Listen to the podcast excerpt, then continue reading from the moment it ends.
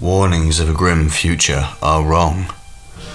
Wolves peel with decay, for in the grimness of the present, we don't have long.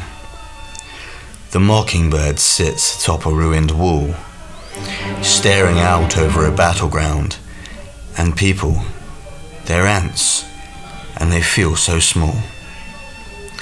Laces tie our feet, they're sinister in design.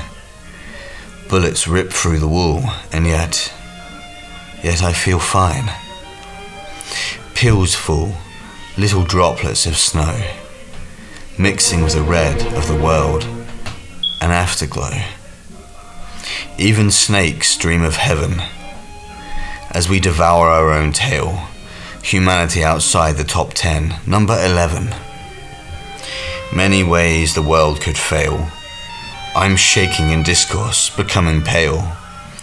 My mind is failing, and I don't have long. Must become strong, must become strong.